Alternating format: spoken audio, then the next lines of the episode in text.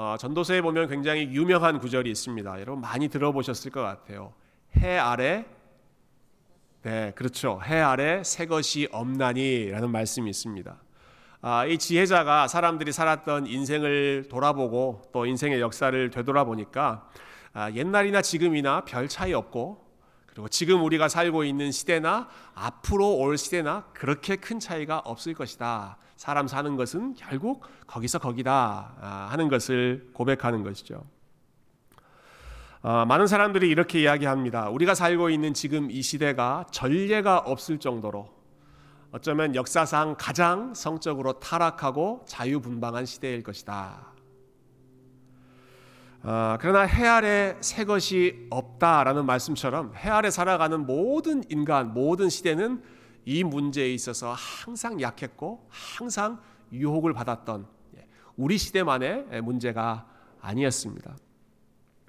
어, 몇 가지 사례들을 살펴볼까요? 어, 여러분 500년 전에 예, 스위스 제네바에서 목회를 하셨던 우리 종교 개혁가가 아, 존 칼빈 목사님이신데요. 아, 칼빈 목사님이 매주 한 번씩 교회 리더들과 함께 매주 목요일 저녁이 되면 본인이 목회하고 있는 성도들의 삶을 어, 들여다보고 검토하고 또 상담하는 그런 시간을 가졌습니다. 그 회의했던 내용이 예, 오늘날 많이 기록으로 남겨져 있는데 그 시기에 그 교회의 리더십들이 상담했던 케이스의 70% 이상은 다 가정 문제, 부부 관계, 그리고 성적인 범죄였다. 예, 이렇게 예, 나와 있습니다.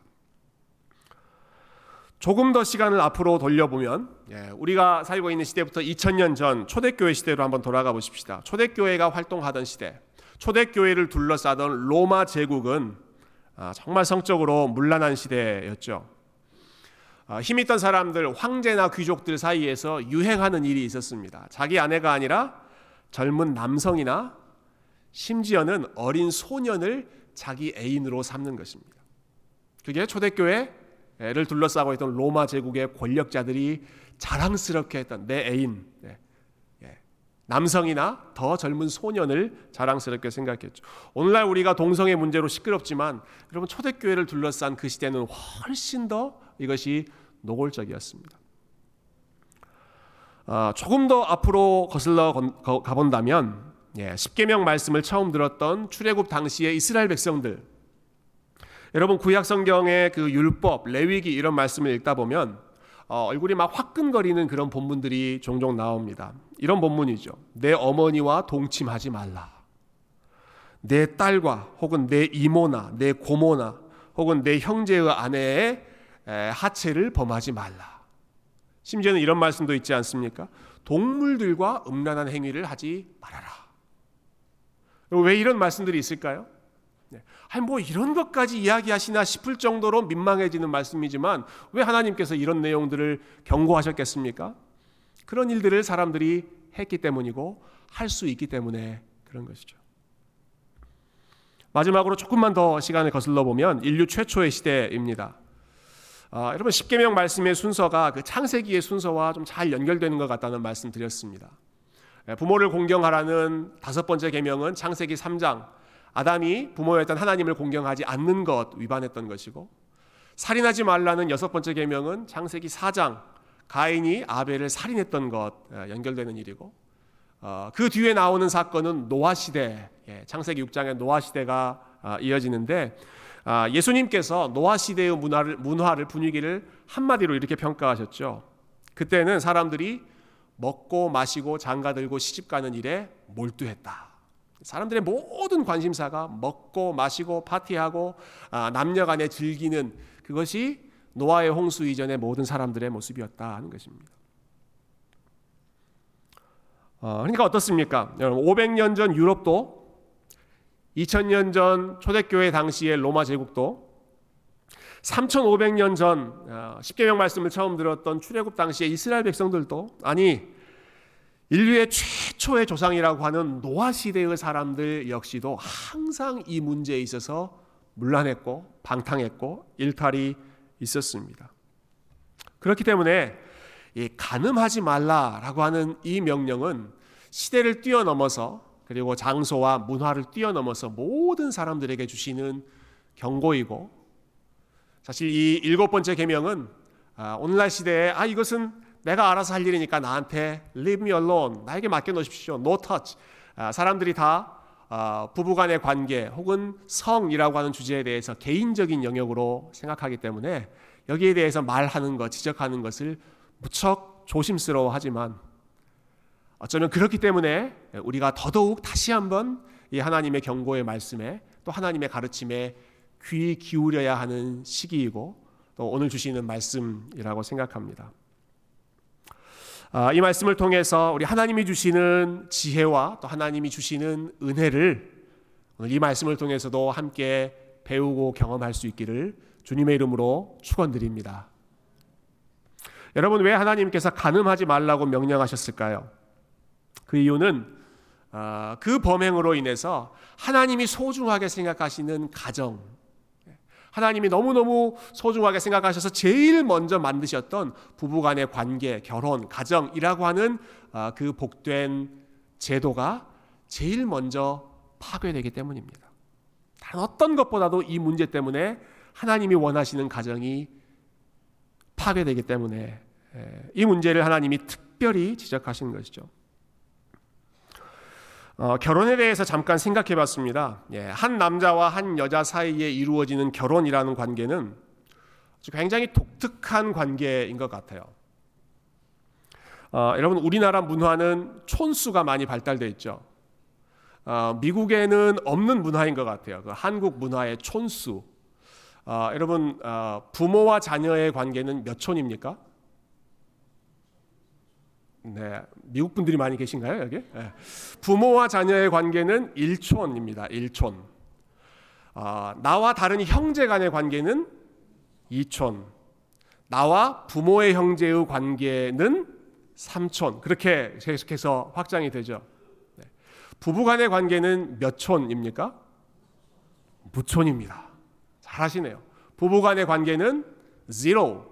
촌수가 없습니다. 촌수가 없는 관계입니다. 왜 부부간의 관계는 촌수가 없을까요? 피가 섞여 있는 관계가 아니기 때문에 그렇습니다. 부모와 자녀의 관계, 또 형제 간의 관계는 다 피로 맺어져 있는 관계입니다.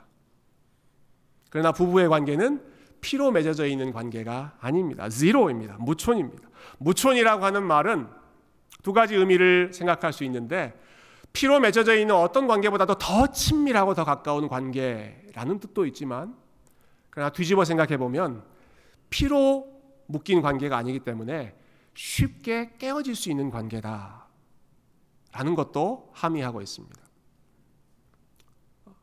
사실 부부 간의 관계라고 하는 것은 예, 굉장히 허술한 기반, 아주 위태로운 그 기반 위에 세워져 있는 관계인데, 어, 예전에 아주 오래된 그 유행가 중에 이런 가사가 있었습니다.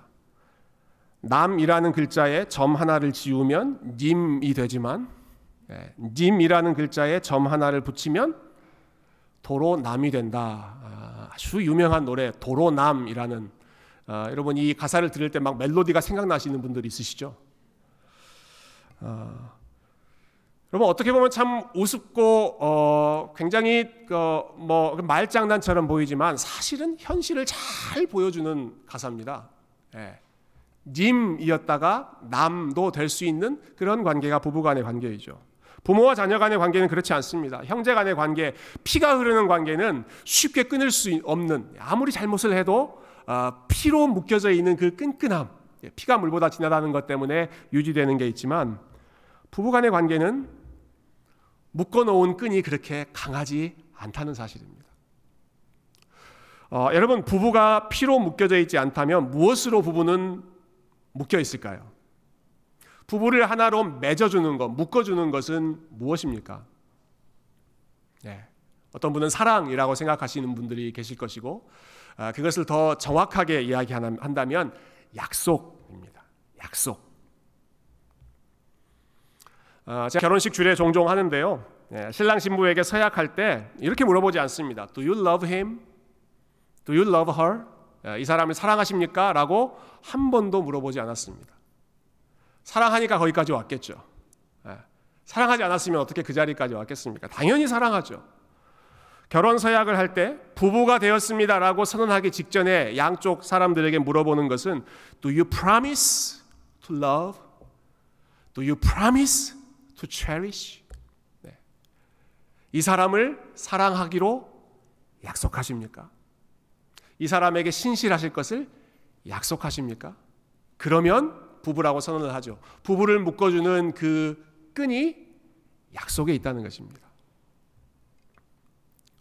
지금 얼마나 두 사람이 아주 뜨겁게 사랑하고 있는가 그것이 기준이 아니라 혹시는 그 감정이 식어지고 혹시는 상황이 어려워질 때에도 이 사람을 계속해서 사랑할 것으로 약속하는가 그 약속이 결국 부부를 부부되게 하는 아, 유일한 끈이라고 할 수 있죠. 어, 결혼식 때 이 서약을 하고 나면 보통 축가를 부릅니다. 아, 제가 주례할 때 굉장히 인상적이었던 결혼식 축가가 하나 있었는데요. 어, 그때는 이제 신랑이 축가를 또 준비하셨더라고요. 그래서 신랑이 축가를 부르는데 보통 이때 부르는 축가는 어, 나와 결혼해줘서 고맙다, 뭐 이렇게 감사의 그런 고백을 하거나 아니면 내가 당신을 행복하게 해주겠다 이런 그, 어, 그 약속을 하는 그러한 노래들을 축가로 많이 에, 부르지 않습니까? 근데 이번에 그 신랑이 준비한 축가가 굉장히 의미심장한 가사가 있더라고요. 뭐 노래는 그 가수 윤종신이라는 분이 만든 노래인데 제목이 오르막길이었습니다. 오르막길. 아, 노래 아시는 분 여기 계시죠? 어, 그 가사가 이렇게 시작해요. 그 노래가 이제부터 웃음기 사라질 거야. 가파른 이 길을 좀 봐. 아, 이제부터 웃음기 사라질 거예요. 아니 도대체 얼마나 결혼의 그 현실을 어, 심각하게 생각했는지 예, 아, 이제부터 우리가 살아갈 삶에 아, 웃음기가 없을 수도 있다. 어, 신부의 얼굴에서 웃음기가 사라지는 것 같은 예, 그런 어, 눈빛도 좀 있었습니다만은 그 부부가 지금 잘 살고 있기 때문에 예, 이런 말씀 드릴 수 있을 것 같아요. 어, 근데 여러분 그 가사가 예, 그 축가의 가사가 사실은 결혼의 현실을 좀 잘 대변해주는 예, 잘 보여주는 가사이지 않습니까? 어떻게 결혼 생활에 어, 결혼식 그 당일처럼 항상 사랑의 감정이 충만하고 장밋빛과 같은 그러한 꽃길만 있겠습니까? 예, 어렵게 힘들게 땀 흘리면서 올라가야 하는 오르막길이 있고 밑바닥을 알 수 없을 정도로 내려가는 그러한 내리막길도 있고 매일매일 똑같아서 지루한 것 같은 그러한 일상적인 길, 길게 있는 그러한 길. 네.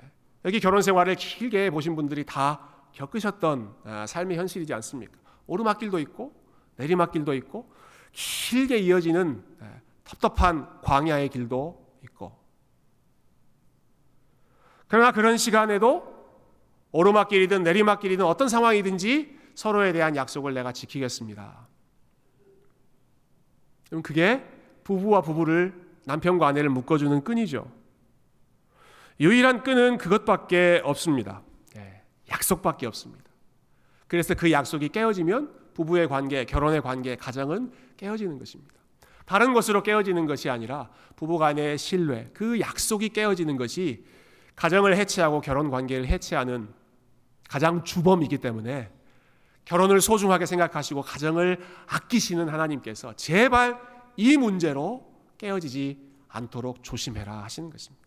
가늠하지 말라.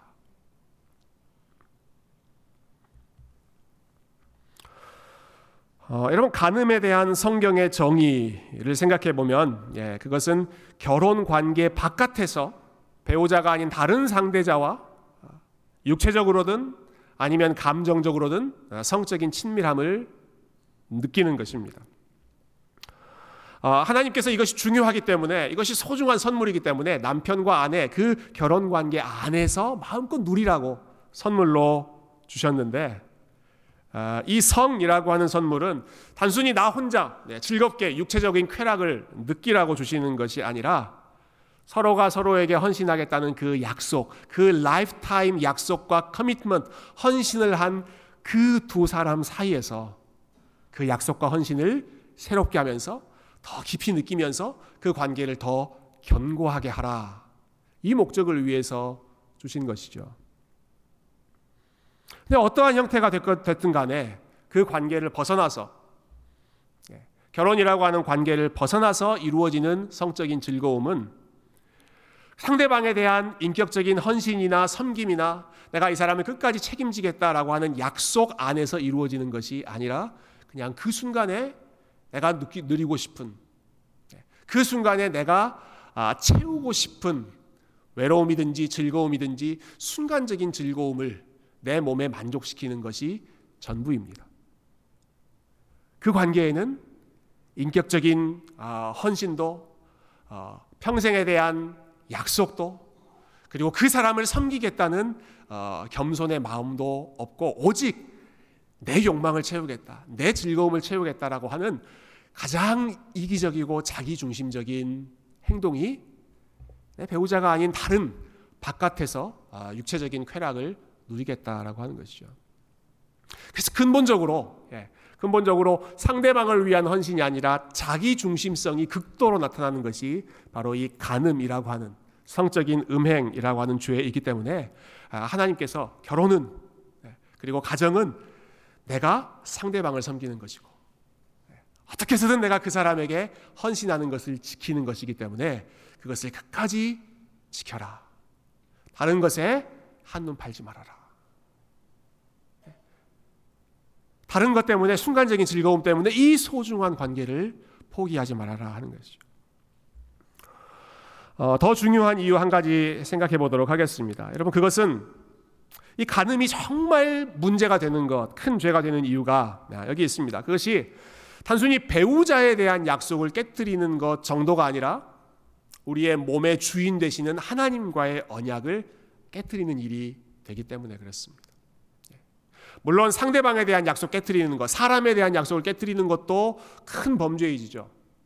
아, 그러나 오늘 본문에서 바울은 단순히 사람과의 관계에서 이 문제를 설명하지 않고 이 문제는 나와 하나님 사이의 관계, 우리의 몸의 주인 되시는 하나님과의 언약을 깨뜨리는 것이기 때문에 우리가 각별히 주의해야 한다. 신신당부하고 있습니다. 아, 오늘 본문으로 잠깐 들어가 보죠. 여러분 오늘 본문에 보면 사도 바울이 우리의 몸이 어떤 의미를 가지는가 하는 것을 설명해 주고 있는데 아, 특별히 12절 13절 말씀 보시면 이 말씀이 굉장히 중요한 말씀인데요. 아, 근데 그 한글 성경에 보면 이 말씀이 아주 복잡하게 얽혀져 있습니다. 아, 그래서 이 말씀이 굉장히 그 이해하기가 힘든 말씀인데 이 대부분의 성경 신학자들, 신약학자들이 다 동의하는 바가 여기에는 고린도 사람들이 하는 말과 그리고 사도 바울이 하는 말이 뒤섞여 있다. 12절과 예, 13절이요.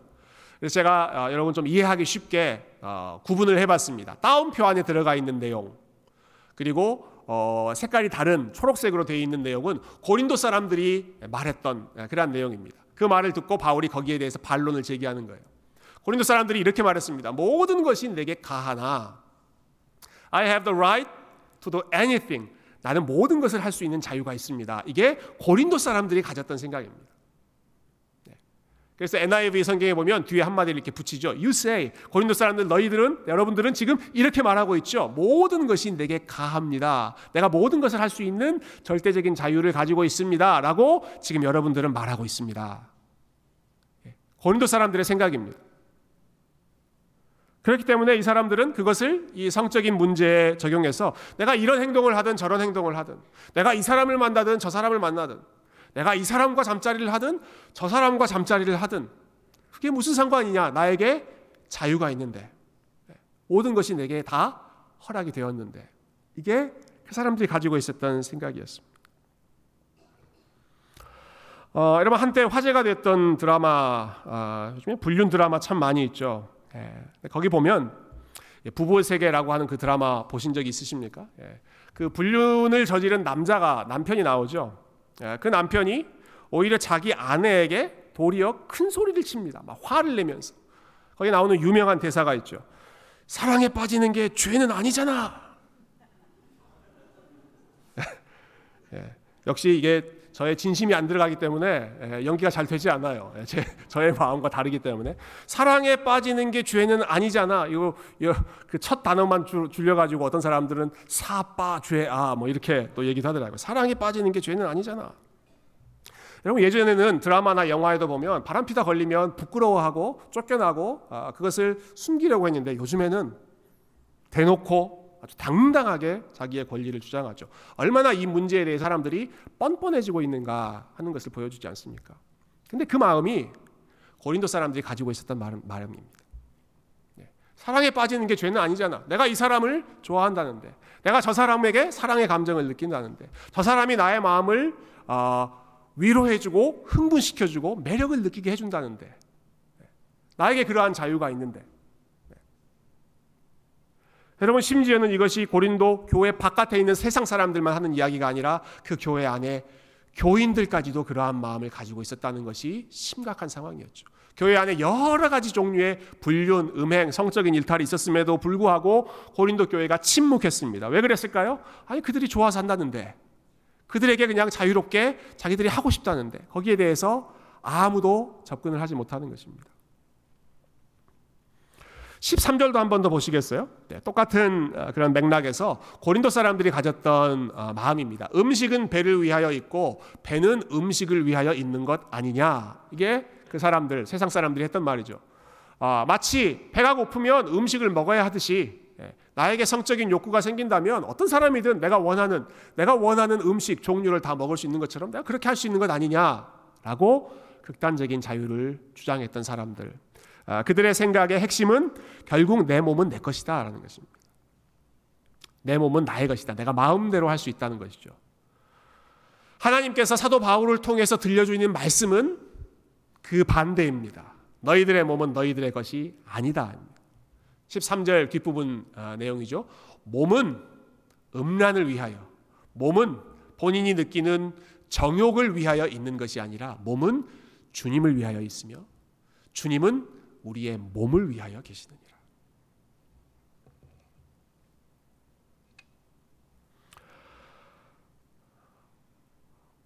내 몸은 내 것이니까 내가 마음대로 사용할 수 있다. 라고 주장하는 고린도 교회 성도들과 또 고린도의 그 분위기에 맞서서 사도 바울은 당신의 몸은 당신의 것이 아니다. 라고 지적합니다. 당신의 몸은 당신이 부부 간의 관계 안에 있다면 남편의 몸은 남편 당신의 것이 아니고 아내의 몸은 아내 당신의 것이 아니고 남편의 몸은 아내의 것이고 아내의 몸은 남편의 것이고 서로가 서로를 다스리게 하고 서로의 주인됨을 인정해라. 부부 관계가 아니라면 예, 부부 관계가 아니라 홀로 싱글로 있는 그러한 삶이라, 삶이라고 하더라도 마찬가지 원리입니다. 나의 몸은 나의 것이 아니라 하나님의 것이기 때문에 하나님 앞에 나의 정결함을 지키는 것이 내 주인 대신 내 몸의 주인 대신 하나님과의 언약을 신실하게 지키는 것이다. 19절과 20절 아, 이 사실을 더 분명하게 말씀해 주는 아, 오늘 본문의 가장 중요한 말씀인데요. 우리 19절과 20절 같이 한번 읽어 보실까요? 시작. 너희 몸은 너희가 하나님께로 받은 바 너희 가운데 계신 성령의 전인 줄을 알지 못하느냐? 너희는 너희 자신의 것이 아니라 값으로 산 것이 되었으니 그런즉 너희 몸으로 하나님께 영광을 돌리라. 아멘. 네. 너희 몸은 너희의 것이 아니다. 하나님이 창조하셨기 때문에 하나님이 일차적인 주인이고 그리고 잠시 하나님으로부터 멀어져 있었지만 아, 예수님께서 그분의 몸값을 대신 지불해 주시고 예, 값으로 산 것이 되었기 때문에 예, 수님이 자신의 생명을 드리고 여러분의 몸을 하나님의 것으로 다시 되찾았기 때문에 여러분의 몸은 여러분의 것이 아닙니다. 하나님의 것입니다. 너희 너희는 하나님께로부터 받은 바 성령의 전인 줄을 알지 못하느냐. 여러분 얼마나 영광스러운 말씀입니까?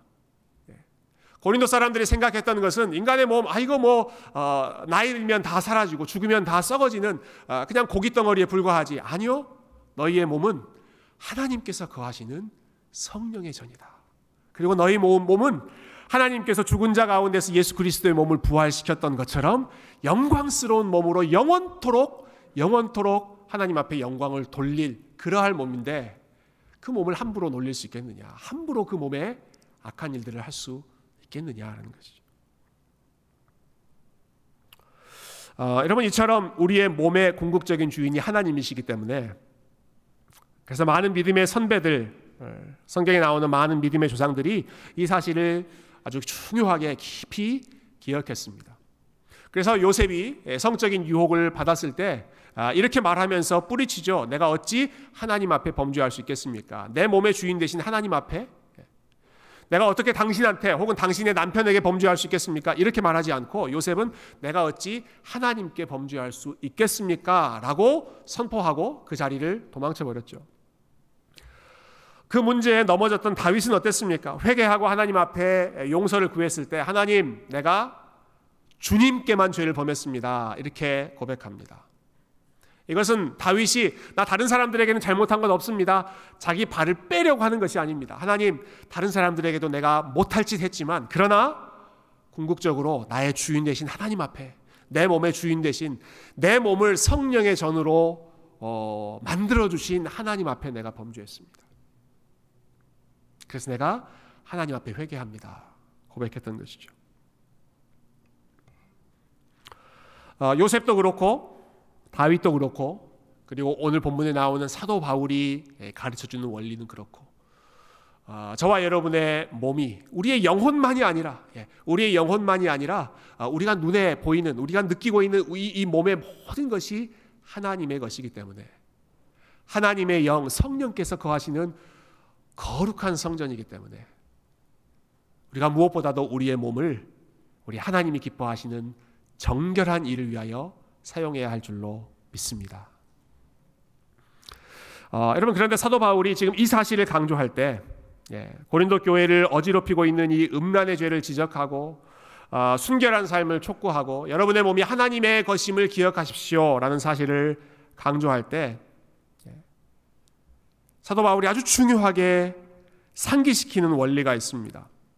바울은 지금 이 이야기를 하면서 어, 고린도 교회 성도들을 무시하거나 아, 한심하게 여기거나 아, 그 사람들을 정죄하기 위해서 이런 말을 하는 것이 아니라 정말로 아끼는 마음으로 그들에게 복음의 원리를 들려주고 그리고 그들에게 은혜의 원리를 선포해 줍니다. 어떤 면에서 그런지 우리 11절 마지막으로 한번 보고 말씀을 마치죠. 11절 말씀입니다. 같이 한번 읽어볼까요? 시작. 너희 중에 이와 같은 자들이 있더니 주 예수 그리스도의 이름과 우리 하나님의 성령 안에서 씻음과 거룩함과 의롭다 하심을 받았느니라. 처음에 이렇게 시작하죠. 너희 중에 이와 같은 자들이 있더니. 여러분 뒤로 넘어가기 전에 이 말씀을 아, 좀 천천히 한번 생각해 보시면 좋겠어요. 너희 중에 이와 같은 자들이 있더니. 아, 고린도 교회 성도들을 향한 말씀입니다. 하나님의 백성이 된 하나님께서 어, 성령의 전이 되었다라고 말씀하시는 그 사람들에게 주시는 말씀입니다. 너희 중에 이와 같은 자들이 있더니 이 사람들이 이 문제에 있어서 완전 무결하게 정결하고 깨끗하고 순결한 그런 삶을 살았던 사람들이 아니라 너희 중에 이와 같은 자들이 있었습니다. 우리가 이 문제에 있어서 넘어진 적이 있었습니다 라고 이야기하는 것입니다. 우리 중에 이 문제에 대해서 약한 사람들, 이 잘못을 범한 사람들이 우리 가운데 있었습니다 라고 고백하는 것이죠.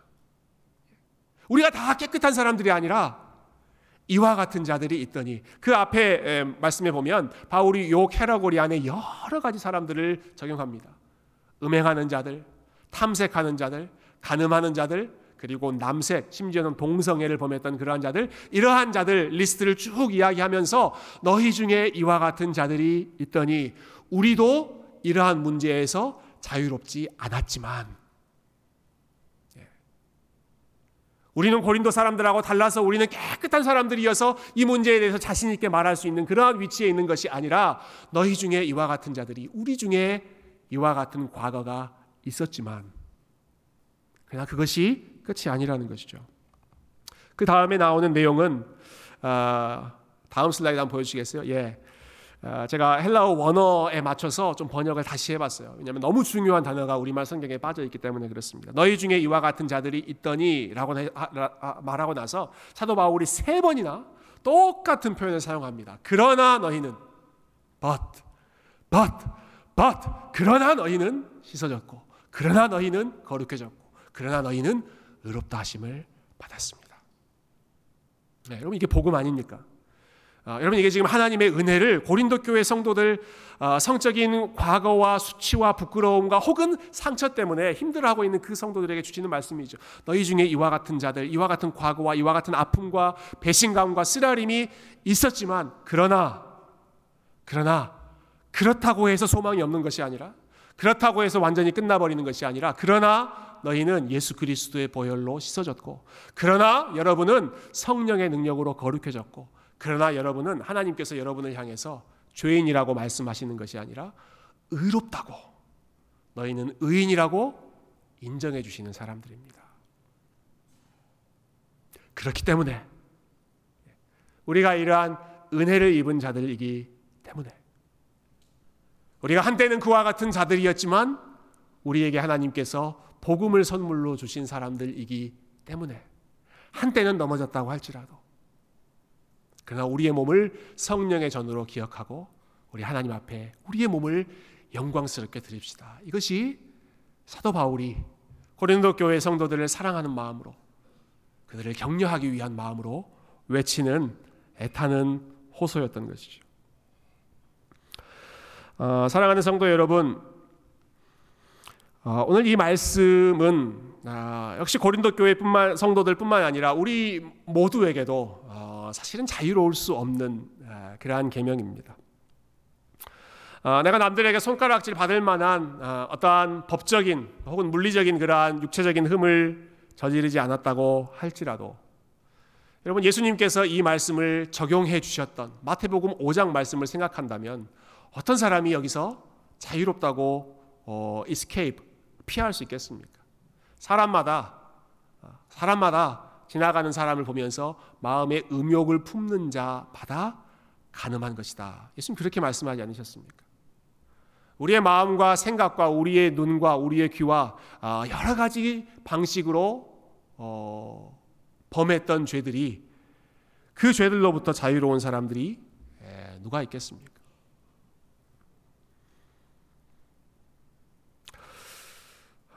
특별히 이 말씀이 우리에게 적용하기 참 어려운 부분 중에 하나는 아마 각자가 처한 상황이 다들 다르시기 때문일 것 같아요. 저도 이 부분이 참 아, 이 어떻게 적용해야 되는가 어려운 부분이었습니다. 그러나 어, 우리의 상황이 우리의 처한 어, 결혼 관계이든 아니면 결혼이 에, 형성되지 않은 관계이든 에, 결혼이 깨어진 관계이든 어떤 관계이든지 간에 여러분 그 안에 주시는 근본적인 원리는 동일하다고 생각합니다. 나의 몸이 하나님의 것이기 때문에 나의 몸을 통해서 내가 하나님께 영광을 돌리겠다. 나의 몸을 음란한 것으로 더럽히지 않겠다 하는 원리는 어떠한 상황이건 간에 똑같은 예, 모든 분들에게 동일하게 적용되는 아, 원리이죠. 어, 여러분 여러분이 혹시 결혼 관계 안에 계시다면 예, 지금 이, 이, 자리에 많은 분들이 계시죠. 예, 남편과 아내의 관계 안에 여전히 계시다면 여러분 배우자에 대한 사랑과 헌신을 더 친밀하게 하시기를 바랍니다. 네. 남편과 아내 사이에 어떤 사람도 들어오지 못하도록 어떤 사람도 끼어들지 못하도록 어, 여러분 조금의 틈도 조금의 틈도 허락하지 마시기를 바랍니다. 어, 제가 1부 때는 이런 얘기 안 했는데요. 우리 2부 예배 계신 분들 중에는 좀 연결될 수 있을 것 같아서 어, 제가 아, 참그 경각심을 느꼈던 순간이 한 번 있습니다. 저희 교회 이제 최근에 새로 오신 분께서 이런 얘기를 하시더라고요. 어, 어 자기는 저 형제님과 저 자매님이 부부인 줄 알았는데 나중에 봤더니 다른 사람들이 부부더라. 예. 제가 그 이야기를 듣고 이거 큰일 날 일 생기겠다라는 생각이 좀 들었습니다. 네. 제가 너무 너무 과민 반응하는 건가요, 여러분? 네. 여러분 그 사람이 어, 전혀 남남인데 부부로 생각했다는 것은 뭘 말하는 것일까요? 네. 부부만큼이나 친밀한 언어나 감정이나 표정이나 어, 혹은 스킨십이나 그런 것들이 있었다는 것 아니겠습니까? 저도 가끔 본 적이 있는데요. 예, 어, 부부가 아닌데 예, 같은 차 똑같이 예, 타고 오고 정말 부부처럼 해맑게 웃으면서 걸어오시는 분들 어, 본 적이 있는데 여러분 남편과 아내 사이에 어떤 사람도 오해하지 않도록 틈을 내주지 마시기를 바랍니다. 예, 아무리 조심해도 지나치지 않은 것이 아, 이 문제이죠. 아, 여러분 여러분의 상황이 독신의 삶이라면 예, 부부 간의 관계가 어떠한 이유로든지 형성되지 않거나 깨어져 있는 그런 상황이라면 여러분 아, 예수님이 결혼하지 않으셨다는 사실을 기억하시고 지금 이 말씀을 나누고 있는 사도 바울이 독신의 상황 속에서 그러나 자신의 삶으로 하나님께 영광을 돌리는 일에 헌신했던 삶을 살았던 것을 기억하시기를 바랍니다. 여러분 중에 혹시 이 문제에 대해서 과거의 잘못과 아픔과 실수와 아, 여전히 남아 있는 상처가 있으시다면 여러분 고린도 사람들도 한때 그랬고 다윗도 한때 그랬지만 그러나 하나님께서 그들을 다 버리신 것이 아니라 다시 회복하시고 다시 사용하셔서 하나님의 영광을 드러내는 도구로 쓰셨다는 사실을 기억하시고 저와 여러분이 어떠한 상황이든지 어떠한 관계에 있든지 간에 우리의 몸의 주인 되시는 하나님 앞에 그리고 우리를 진정한 신랑 되시는 예수 그리스도의 신부로 삼아 주신 아, 그 신랑 아, 예수 그리스도께 순결한 삶으로 정결한 삶으로 우리 하나님께 영광 돌리시는 우리 귀한 성도님들 다 되시기를 주님의 이름으로 축원드립니다. 함께 기도하겠습니다.